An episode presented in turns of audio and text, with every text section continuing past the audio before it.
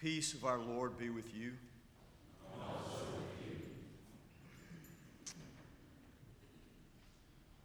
So they fled from the tomb and said nothing to anyone, for they were afraid. And with those words from this morning's gospel lesson, Easter got off to a surprisingly slow start.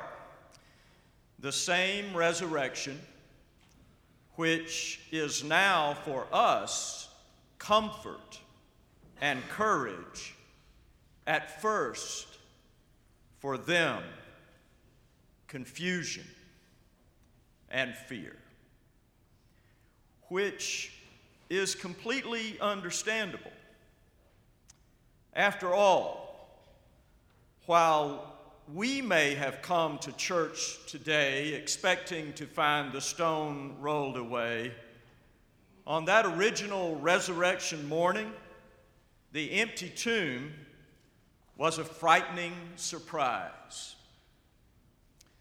The four Gospels, Matthew, Mark, Luke, and John, vary in their accounts of that long ago resurrection morning. In Mark and Luke, the stone is rolled away after the women arrive. In Matthew, it happens before they get there. In Mark, the women are greeted by one man in a white robe, while Luke says it was two men dressed in dazzling clothes. Seersucker, one imagines.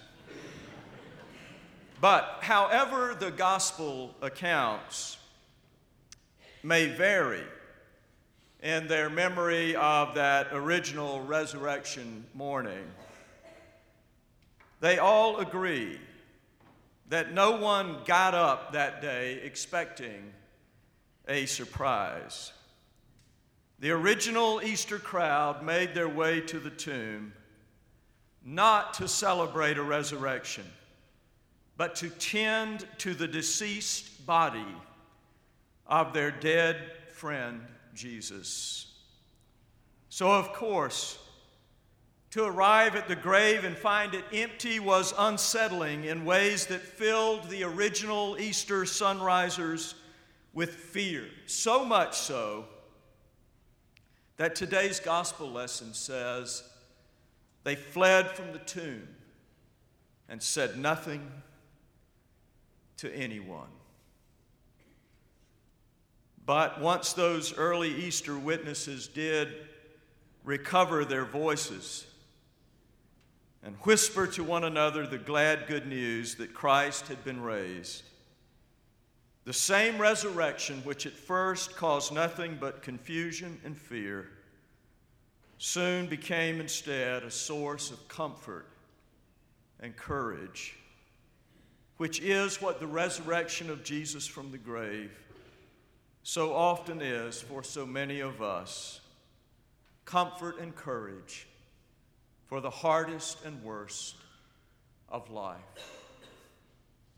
Earlier this week, I sat down with a copy of the Northminster membership directory and prayed my way through the church roll to pause in prayer over each of those 400 and something households and ponder in prayer the kinds of complexities, uncertainties, and difficulties we all face in one way or another is to be reminded of that remarkable old observation of the poet Wendell Berry's.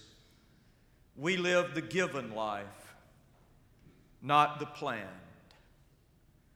Truer words have rarely been spoken.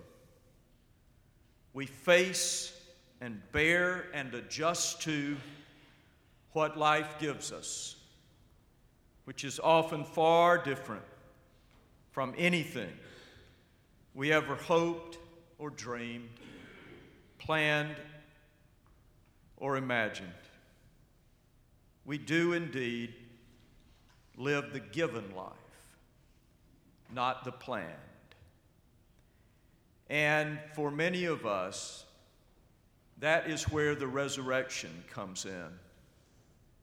The resurrection of Jesus from the grave is for many of us comfort and courage for the hardest and worst that life holds for us and gives to us. Because the resurrection is to us a sign that the God who is with us and for us is never finished or through or done with anyone. As the great Catholic theologian Richard Newman once said, when Jesus said from the cross with his last breath, It is finished, it was finished, but it wasn't over. As Carlyle Marney once so wisely observed, at sunrise on that next Sunday morning, God took what looked like the end of everything good and turned it into the edge of something new. A sign for all of us that this is God's world. And in God's world, God, not despair or sorrow, pain or even death, but God gets to have the last word. And if the last word said is going to be God's, then the last thing done is going to be good. So good that, as Isaiah said in today's lesson from the Hebrew Bible, ultimately, finally, eternally, God will wipe every tear from every face and welcome home every soul who ever lived. And ultimately, eternally, as Evelyn Underhill once said, the universe will be safe for souls because this is God's world. And in God's world, God gets to have the last word. And if the last word said is going to be God's, then the last thing done is going to be good. That is the truth of which the resurrection is the ultimate sign. And in that hope and comfort and courage, we live, always leaving room in the room for God, no matter how hard or dark or disappointing or sad the room might be. Living on the leftovers of that long ago morning when God raised Jesus from the grave. My sisters and brothers, I don't know what more there is to say about the resurrection than that.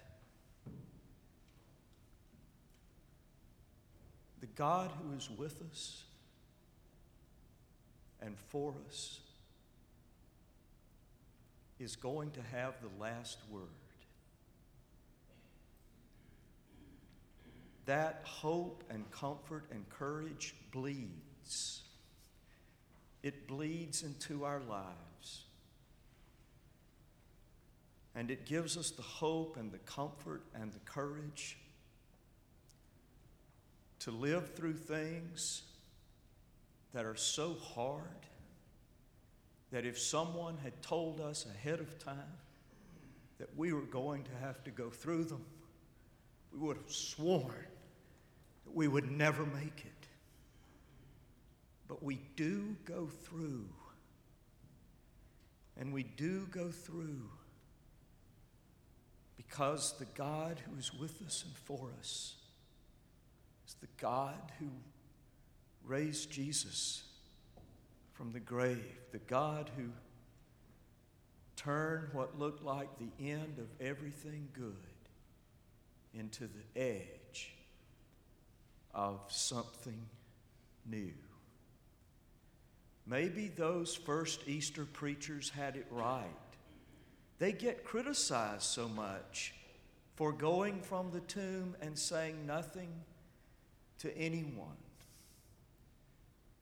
Perhaps instead, those first Easter preachers should be praised for knowing that all we can do is rest ourselves in the arms of the God who raised Jesus from the grave, the God who is never finished or through or done with anyone, and then be content to fall silent.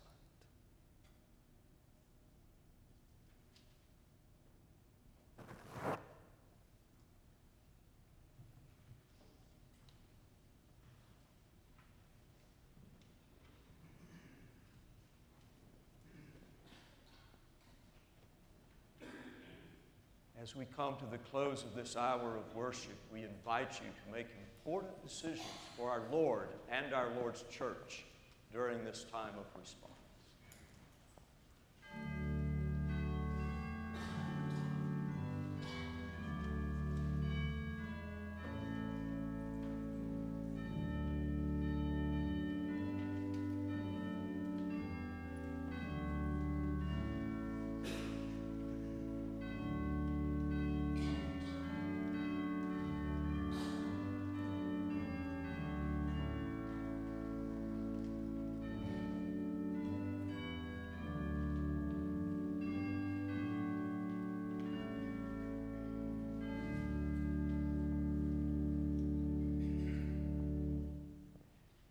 Our own Northminster, corner of Ridgewood, and Eastover sunrisers have been hard at work all the morning preparing breakfast for all of us.